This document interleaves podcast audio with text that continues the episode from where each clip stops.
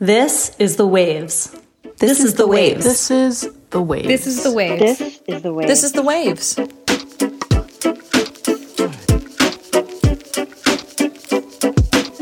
Welcome to The Waves, Slate's podcast about gender, feminism, and messing with Texas. Every episode, you get a new pair of feminists to talk about the thing we can't get off our minds, and today you've got me, Evan Urquhart. I'm a writer on video gaming and trans issues and the community manager for Slate. And I'm Jules Gill Peterson. I'm a trans historian and writer, as well as a co host of the Outward podcast here at Slate. And we're here today to talk about the Texas governor's directive to treat gender affirming healthcare for trans youth as child abuse. This topic hits so close to home because, as someone who's been a foster parent for queer youth, I've had close dealings with the world of child welfare. And the idea that trans youth could be taken from supportive homes and put into the system with the intent of removing support for their identities, as well as removing necessary medical interventions, is just absolutely horrific for me. And I know a lot of people are feeling the same way. So, Jules, why did you want to talk about this? Well, you know, about a year ago, when this kind of unprecedented wave of anti trans legislation that we're still experiencing really started ramping up its attacks on kids, you know, I began writing and, and advocating alongside so many other tireless trans folks like yourself. And I've also been working to try to understand the political context and stakes of these assaults so that we don't lose sight of the real scale of the threat. But like you, this time in Texas, it hit me hard. I've really never seen such a violent, disinformation laden, and authoritarian policy directed at trans kids before.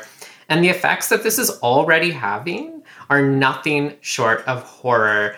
I agree with you. I really think we have to be talking about this, and it may be a decisive turning point. I really worry that if we don't collectively reverse this situation and say enough is enough, that we're going to be picking up the pieces for a lifetime. I share those concerns, and we'll have uh, more about what's happening in Texas after the break.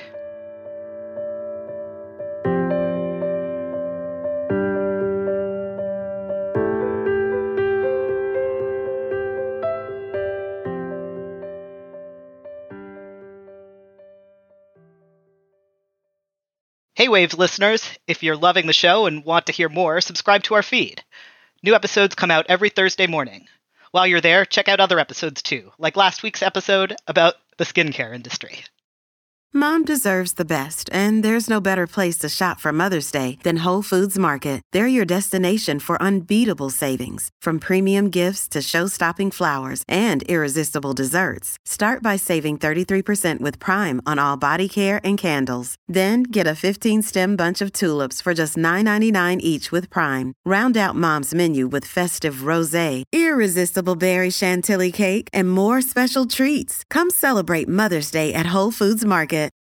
Jules, I wanted to talk about affirming care for trans youth, which is what Greg Abbott of Texas has decided constitutes child abuse, uh, with everything that entails.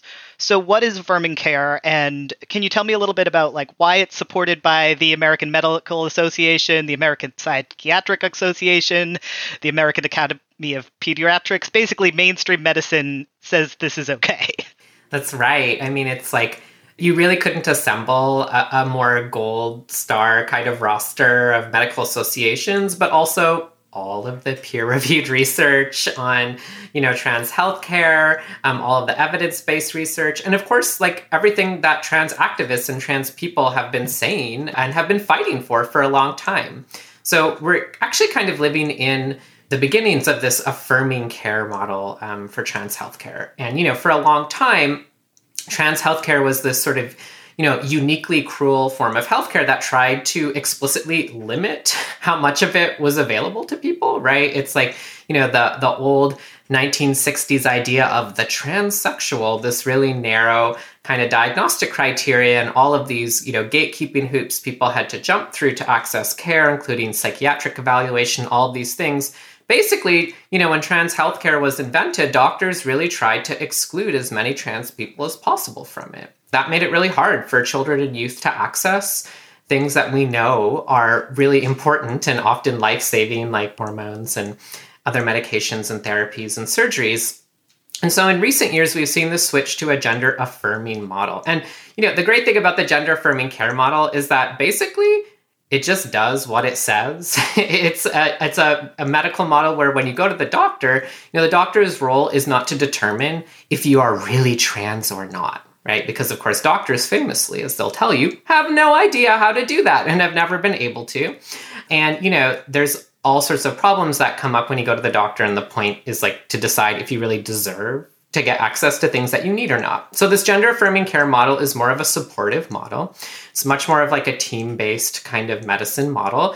When it comes to young people, it really means that, you know, doctors are there to play a supportive role with young people and their families or guardians in helping them explore their gender, get access to things that might help them feel more comfortable and if they want at the right time to get access to, you know, medications like puberty blockers and hormones and, and other things like that. But I think more broadly, right, you know, we can think of gender affirming care as sort of a, a, new set of best practices that are we're really starting to improve the lived experience of trans people in medicine, especially young people, right? And really starting to you know challenge some of those long-standing prejudices, biases, and discriminations that trans youth in particular really suffered from because of course they're not able to consent to medical care you know without their parents or guardians signing off on it.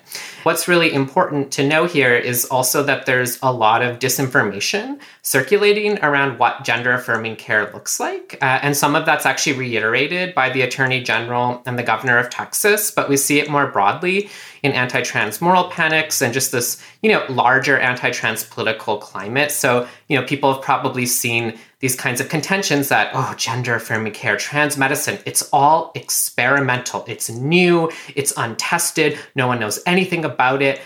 You know, it gets to really ridiculous places where it literally makes it look like doctors are like engaging in conspiracy to experiment on young people. And of course, in reality, trans healthcare is well over a century old. And you know, I know from my historical research that kids and youth have been accessing, you know, forms of gender-related care for that long as well, so nearly a century. And then we see all sorts of lies about it like in particular, you know, that it sterilizes children or it's irreversible or, you know, it causes harm to them. And, and of course, none of these things are true.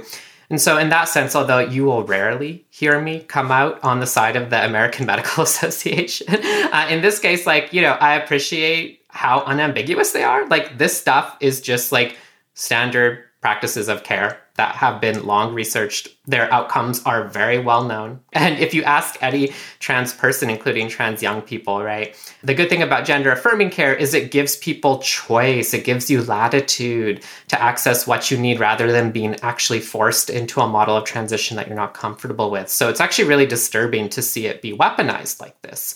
But that's sort of the bird's eye view, right? And, you know, I think one of the things I'm excited to talk to you about in particular, Evan, is that you know in part what this kind of looks like firsthand, you know, when trans kids are, are actually supported and affirmed, because gender affirmation isn't just about medical care. And so I wonder if you could kind of pull us down from the bird's eye view more into the realm of, of what does that actually look like when when a trans youth has a supportive environment where the adults around them are are helping them become who they are.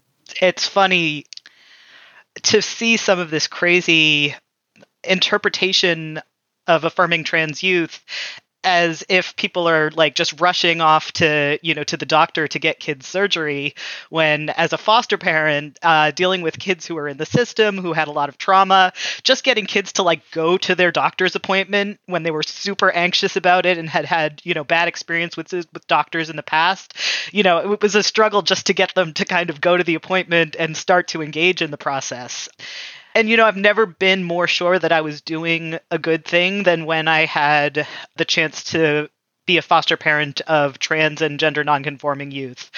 I can't, because of confidentiality, speak about you know the specifics of anyone's story, but I can say more broadly that I parented kids who had on paper so many issues, and just were really really not expected maybe to do that well as teenagers who are in the foster care system and just seeing them open up and thrive and smile and be kids again was just the most wonderful thing.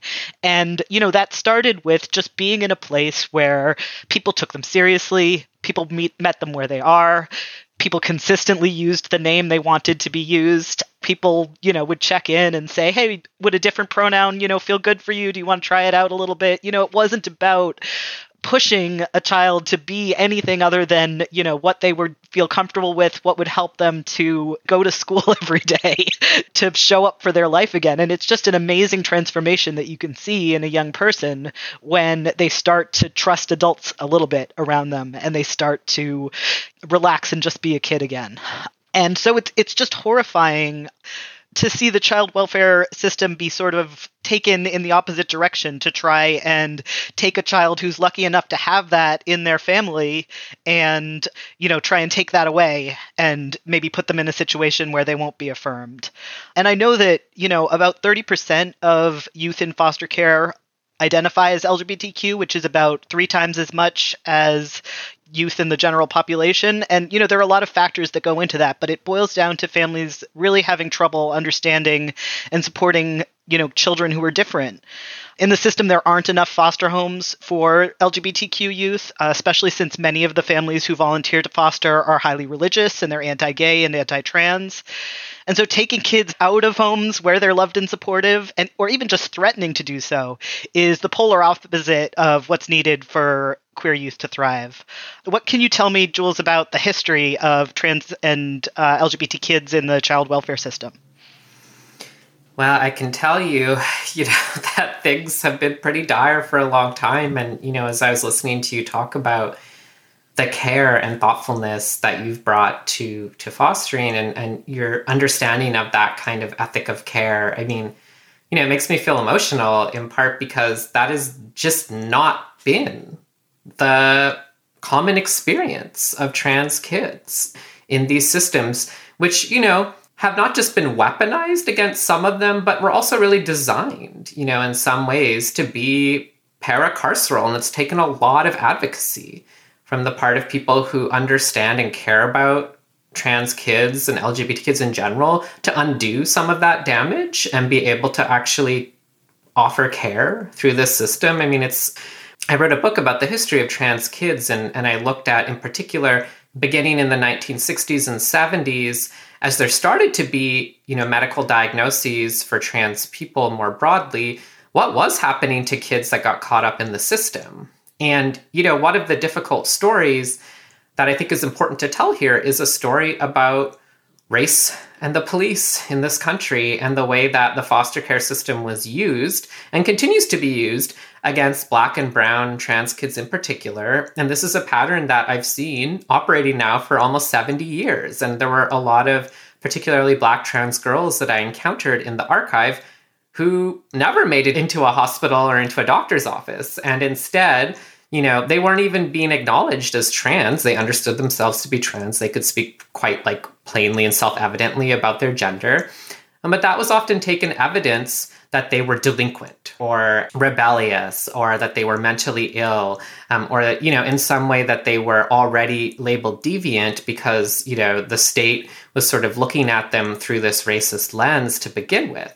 We know there are larger histories through which you know, child protective services and the foster system has been weaponized against, especially African American communities, to try, you know, and break up Black families.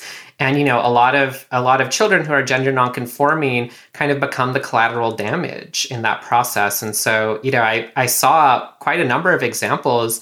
Uh, particularly of poor trans girls and trans girls of colors who had just been in and out of these kinds of paracarceral contexts, including a kind of vicious form of foster care, right? Where, where, like you're saying, you know, they were clearly placed with families that were trying deliberately to erase who they were and suppress them and just frankly abuse them. But I think that, you know, if we see this sort of like dark history of these sort of state services or state administrative powers, right? That can be so easily turned into a form of police, right? And that often enlist citizens to become sort of para police. I think that helps us understand why this move felt so possible for the state of Texas, right? I think, of course, and, and I share this feeling too, it's like, it's really offensive and perverse to see the state of Texas basically using an infrastructure designed to prevent child abuse, to force child abuse on trans kids, right? To force everyone to abuse trans children. That's really disturbing. But unfortunately, it is also kind of one of the historical legacies of this system, right? That that people have been working to dismantle and retool and put to much better ends, but that ultimately the state has retained this kind of power. And I think, you know, it's no coincidence that this is happening in Texas, you know, the state that has also been the site of breaking up families of migrants and having children separated from their families. I mean, that's a federal action, right? But in any case, right, there is this long history of targeting children, right, through systems that are supposedly designed to protect people or to keep them safe in theory right? And that that's not actually those are not actually really opposites in a lot of cases right? And so i think unfortunately the history of foster care as a tool of attacking trans people and attacking trans youth in particular just kind of goes to show you know how much unfinished business we have from that really you know kind of horrifying era. I mean it's so wonderful that that there is trans affirming foster care today right? But in many ways i think what this policy is is trying to do, among other things, is completely nullify all that hard work. Yeah, uh, there's a, a core part of my training as a foster parent was reinforcing that that most of the time kids do better in their families, and for the most part, the foster care system, at least in California, where I was fostering at the time, has become oriented around trying to keep kids with their families and trying to reunite kids with their families, and it can be really complicated with LGBTQ youth, with um, with trans youth, where you know there are situations that I've seen where they just can't go back to their families because their families will never support them and don't really want them as they are. But the system has to be really delicate and really careful with these families because so often it is families of color, it's families in poverty who are being sort of viewed through a very a very harsh you know dominant mainstream lens and things are being called as dysfunction or, or things are being called as unfixable that that's not really the reality. And kids are better off with the people who love them rather than with you know foster families. And i say that as a foster parent. Anyway let's talk about a particularly uh, oppressive aspect of the situation in texas which is the mandated reporting aspect. And i think a lot of people who haven't um, who don't have experience with the child welfare system don't necessarily know about mandated reporting, but um, these are laws that are designed to prevent people, teachers and doctors and therapists who have, you know, direct experience with kids, especially, to prevent them from kind of turning a blind eye and you know sweeping situations under under the rug. Because you know sometimes people are afraid to get involved. And so this is kind of direction that says, no, you get involved, and then the child welfare system will take it from here. But in, in Texas, I think, as I understand it, everyone's a mandated reporter, and the governor has specifically sort of highlighted that as saying basically that everyone has to inform on trans kids and get them into the child welfare system because they're defining this as abuse.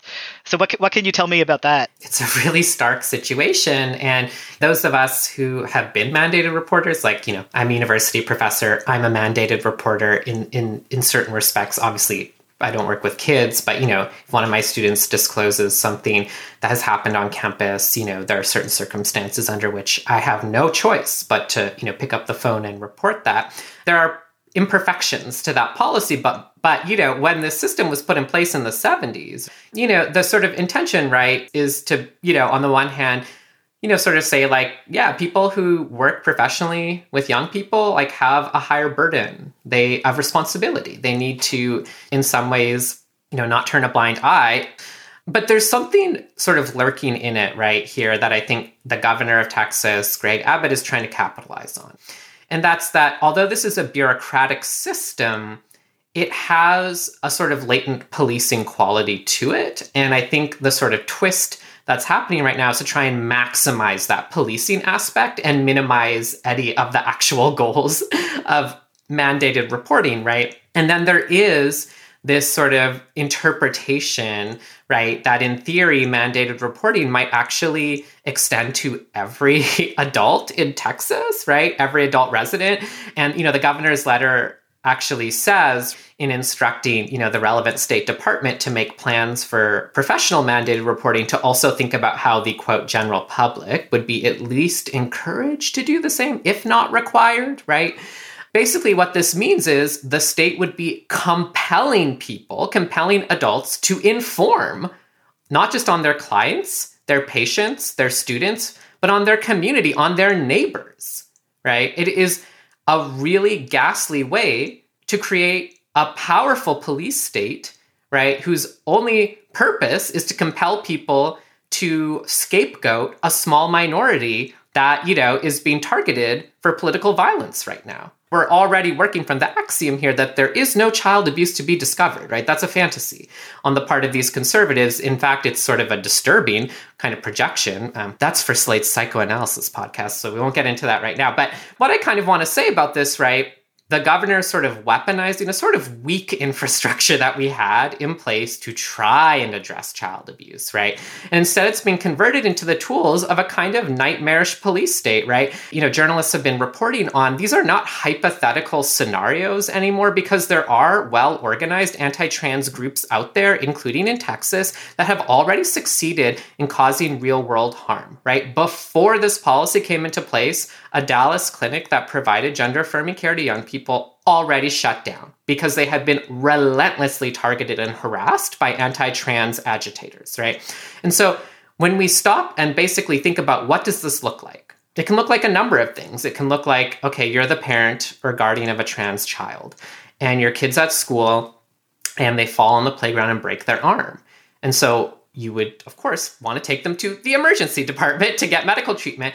But now you have to say, how am I going to do that? Because if the nurse discovers, quote unquote, that my child is trans, they might be legally required to inform on me. It's this very disturbing scenario. And then it's like, for everyone else, okay, it's like, you know, if I'm just me and I know people who are trans, I know trans kids, well, how am I going to, you know, basically navigate this legal presumption that I have to, against my own will, turn in people in my own community. I mean, it's disgusting. It's horrific, right? And it is this sort of backdoor way to create a really authoritarian situation.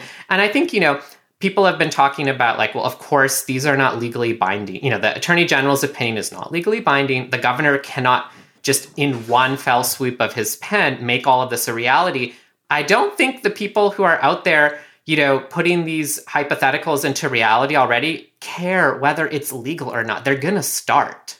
And I'm already hearing reports that parents have received calls from Child Protective Services, parents of trans kids in Texas. So, you know, I don't know how widespread this is. You know, it's just emerging, you know, details, but it's like, uh, there's people out there who are just waiting for a green light, whether or not they believe that it's legal or not. And they've just gotten a huge green light. Yeah, I mean, I, I think it could get even worse, but even just as it is now, there are, are, a lot of of kids who are going to be really scared. There are a lot of families that are going to be really scared, and there is absolutely the possibility that children's lives are going to be significantly disrupted and that they're going to have trauma inflicted on them, even if it turns out not to be legal, even if, you know, the best case scenario happens, real young people are going to be really hurt by this where things are now. And it's not to speak of, you know, kind of how horrific it could get if we don't stop it here.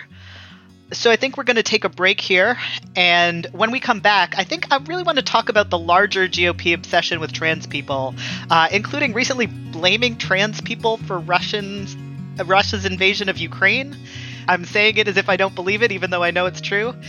And if you want to hear more from Jules and myself on another topic, check out our Slate Plus segment, Is This Feminist? where today we're debating whether trans exclusionary radical feminism is feminist. And please consider supporting the show by joining Slate Plus. Members get benefits like zero ads on any Slate podcast and bonus content of shows like this one. To learn more, go to slate.com slash the waves plus.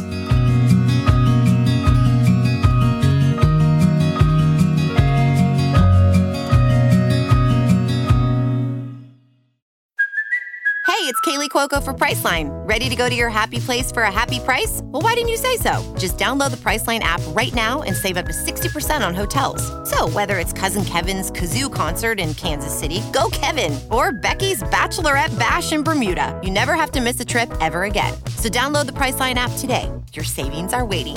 Go to your happy place for a happy price. Go to your happy price, Priceline. Your brain needs support, and new OLLY Brainy Chews are a delightful way to take care of your cognitive health. Made with scientifically backed ingredients like Thai ginger, L-theanine, and caffeine, Brainy Chews support healthy brain function and help you find your focus, stay chill, or get energized. Be kind to your mind and get these nootropic chews at olly.com. That's O L L Y.com. These statements have not been evaluated by the Food and Drug Administration. This product is not intended to diagnose, treat, cure, or prevent any disease. And we're back. Jules, I wanted to talk about the larger context for all this Texas stuff, meaning the just obsession many people on the right seem to have with transgender people.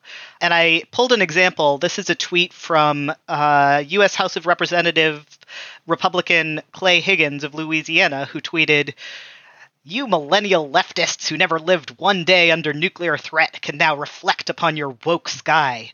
You made quite a non binary fuss to save the world from intercontinental ballistic tweets.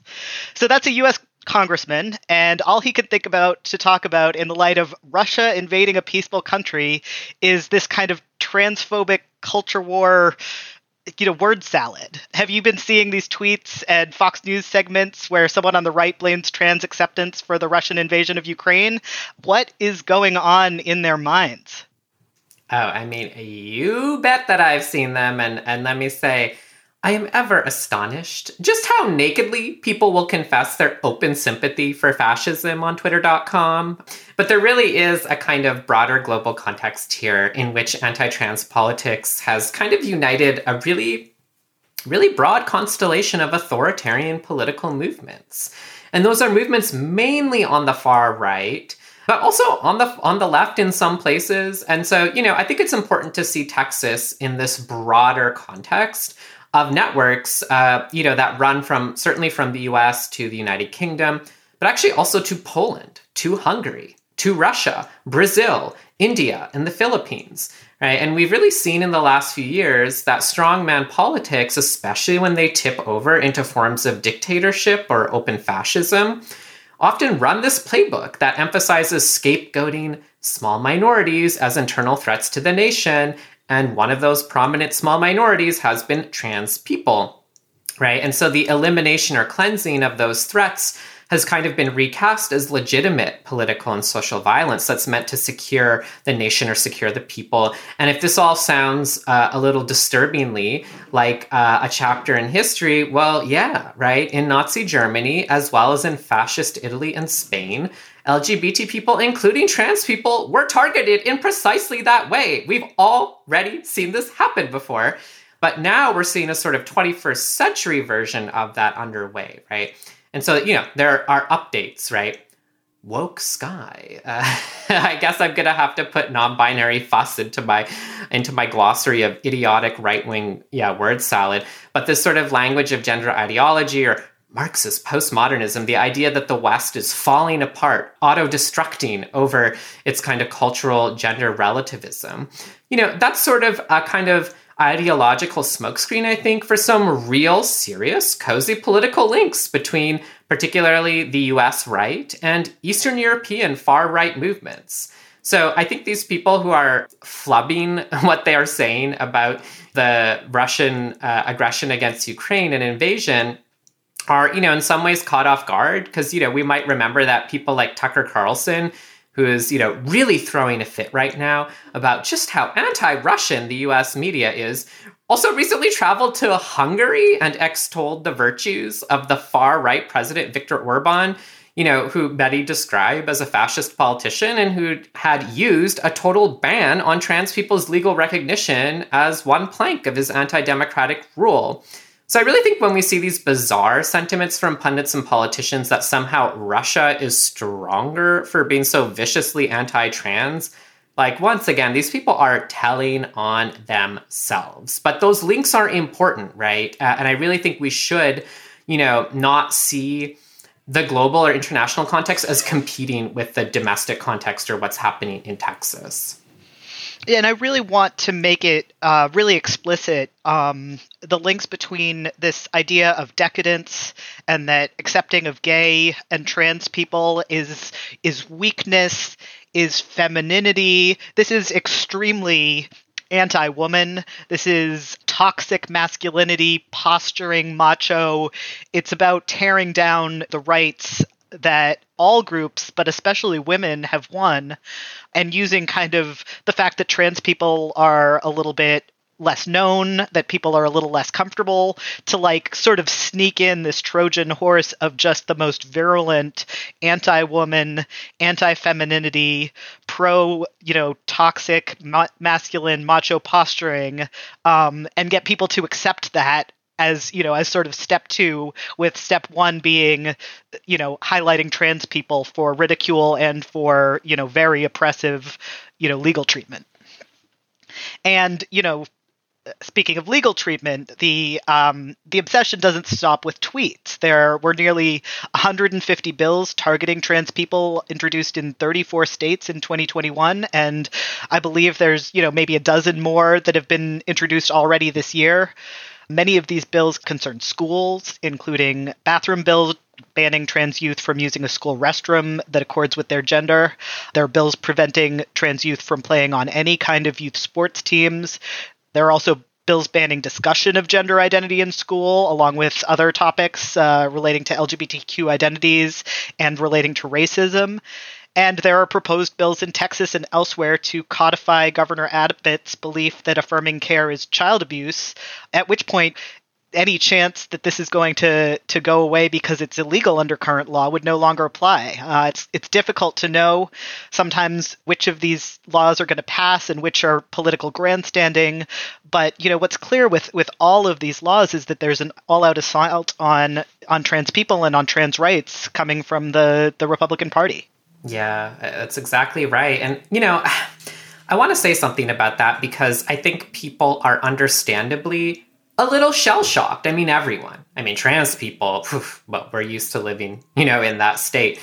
But I think the general public, I mean, you know, I, you and I, you know, so many other activists, advocates, journalists, scholars, public figures have been really pushing people, right, to say like, um, hi, do none of you care that there is like an openly far right movement in this country targeting children for the for you know not just disenfranchisement right? Not just open abuse but these are eugenic and ultimately genocidal state projects. They are declaring an entire population of people undesirable incompetent and unfit for public life and are attempting to remove any possibility that we have for living in the world as a pretext for destroying the population. I mean, you go after children when you want to disrupt a population from existing in the future. These are not coincidences, right? I'm very careful about ever wanting to sound like a moralist myself because obviously, like, moral language is so often the weapon of transphobia. But I just want to say something, you know, to folks who are feeling a little caught off guard, don't know what to do, right? And I say this first as a historian, but I say this also as a trans woman of color However much we like to think that there has been progress in trans cultural recognition or civil rights in recent years, I can tell you there has never been a time in US history where any state took such outright police powers and attempted to compel its populace to investigate and report on their trans neighbors. That has never been state policy before. This is unprecedented in its scope and in its intensity right? And so, you know, I really, really worry about where we're at and what kind of what kind of precipice we're on except you know we've been on the precipice every single year for how many years now right and every year it gets a little bit worse and i think there's something to that you know one year the policy shows up as you know a bill that dies in the legislature. the next year they try to you know put pump it through right by administrative fiat well they're going to find some other way to make it work, right? We've already seen this playbook, uh, you know, play out when it comes to the loss of abortion rights in Texas through really kinds of unusual vigilante kind of civil legal slates of hand. And I really think people need to understand that what the state of Texas is doing here is it is becoming an abuser as a state, right? And I don't say this glibly, right? I say this as someone who thinks very deeply about the legacies of abuse in our communities and as a survivor of abuse myself, right? One of the things that's so pernicious about uh, intimate abuse is that it makes people complicit, right? You know, the abuser in your life will gaslight you and manipulate you and will basically, you know, co-opt and force you, right, against your will, but nevertheless make you complicit in in your abuse. And I really think that's what the state of Texas is trying to do here, right? It's wanting to say that regardless of how you feel about trans people, so even if you support trans people, even if you love and care for trans people, or even if you don't know any trans people, but you know you are pro trans, well, too bad. Because if these kinds of policies are implemented, you will be complicit with the direct abuse of children because it will be explicitly your legal responsibility to harm them. And whether or not that comes to pass, what I worry is that we're already way past that line. We are all collectively complicit with the harm being directed at trans kids today. That is a fact. And it's one of the reasons that I have been saying we have failed trans children collectively because they are the central targets of this massive campaign and moral panics, and they don't have any viable means to defend themselves. They can't even vote. What are they going to do? Vote out Governor Abbott, right? You know, it's a really disturbing moment, but I think the fact and the logic of abuse is a call to action to understand that we are all implicated in this, right? A lot of us don't want to be, but we need a kind of collective mobilization to stop this policy from going into effect and to stop this avalanche that has been imperiling trans people in ways that they have never been imperiled before. It's easy I mean it's it's it's not easy, it's painful, but I think there's a way that, you know, a lot of us feel consistently recently like, oh, we've reached rock bottom. We're in the nadir, right? This is how could things have gotten so worse? But I really want to say to that what worries me most is that we actually haven't hit rock bottom. Things could get worse and we are in unprecedented territory. And so I, I don't say any of that to be alarmist, but I really think we have to understand that the harms um, that these kinds of policies provision don't really depend on them being legally successful or not. They've already started happening, they've already been happening. This is the product of years of political organizing against trans people. And we're going to have to match that assault with a kind of collective mobilization if we're going to hope to interrupt and not just save and go back to the status quo, but radically transform the world in, that we've built for trans kids. You know, trans kids come into this world like all children without having chosen to be in this world. We build the world for them. And then we ask them to try to survive into adulthood. We know we need to build a better world for them. We need to build a world for them in which this situation could never come to pass again.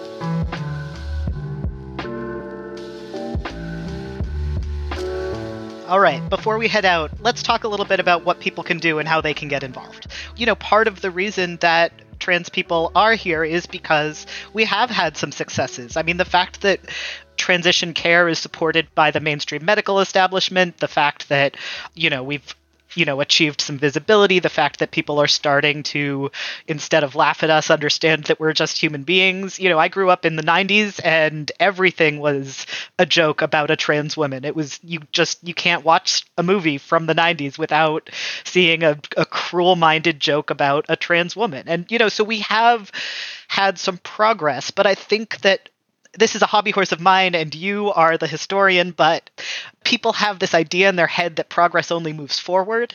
And there have been times in the history of the world, I often kind of think back to, you know, the roaring 20s where there was a limited but, you know, real flourishing of gender um, nonconformity and the fact that 30 years after that we have the 1950s which was uh, you know one of the most conformist and and frightening authoritarian times to be different in this country's history.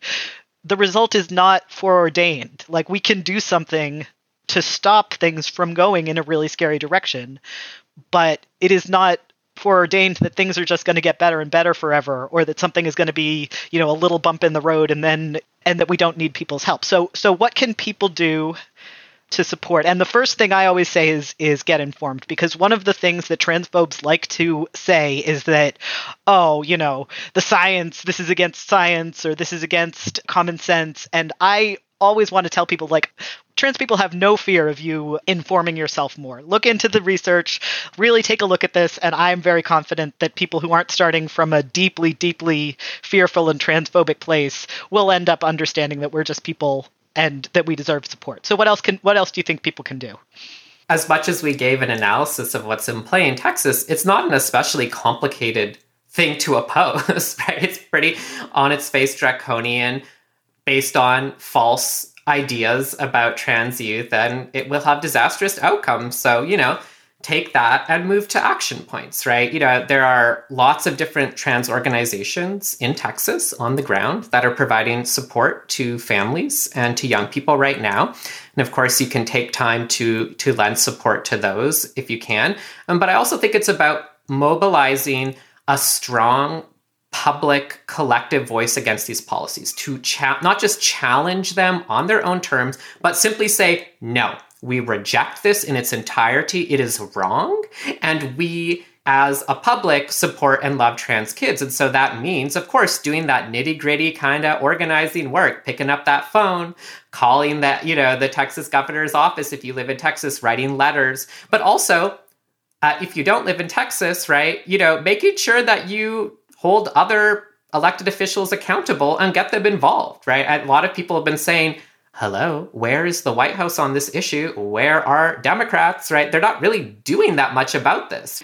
The cause of trans kids is not really being championed by anyone outside of trans kids' own communities and families and, you know, trans activists. So I think intervening and helping to establish that strong and equally strong and powerful sense that actually no, people reject entirely this ridiculous, fabulated worldview and reject these policies and want to see the extension of gender affirmation in the world and not the opposite is really important. And so that's not just a sort of hearts and mind thing. I think that's actually about like talking to people, champion this issue in your life. Talk to the people who you have sway with in your life, who you have clout with. Take the time to engage with your political officials at all levels, right? Stand up and speak out. Uh, you know, go to protests, organize, and support the activist organizations already doing work on all fronts, right? Not just legal challenges to these policies, but also, you know, the people who are organizing to help keep trans kids and their families in Texas safe, right? Um, and trying to figure out, you know, sort of what the practical kind of harm reduction is in the short term, support that, but also think about, you know, moving us towards a much broader demand. No, I don't see the same groundswell demand drowning out these false representations of trans youth. And i think you know that's to me the most powerful goal that we can work towards right? But we're going to have to actually work towards it. So lots of people already are. Get informed you know do your research drop in any kind of support that you're able to give and and make this your issue. When we all understand that having trans kids in the world is a beautiful and wondrous gift and we are so lucky to know them and when we really work from that kind of standpoint that we want trans kids to be in this world, we want not just to celebrate the ones that are here, but to welcome all of them and make their lives as as rich as possible. Um, that we are enriched by that too. I think once we you know begin to to name that as as a collective value, we're going to find that we have a lot of power. The power is in the hands of the people to to say no to this and to and to lift up these remarkable and wonderful and resilient kids who we are so lucky to know. Yeah, we're, we're hoping that our cis allies are listening to this program and uh, that they're going to join us in fighting and that we can turn this one around.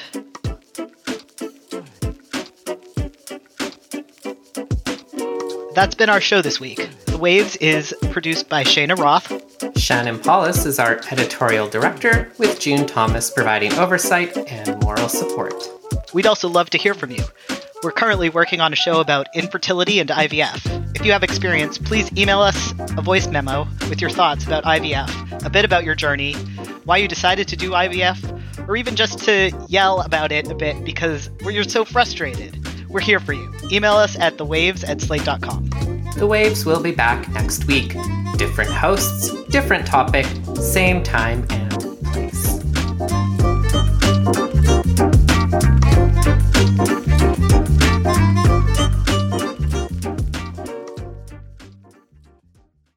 is Ryan here, and I have a question for you. What do you do when you win? Like, are you a fist pumper?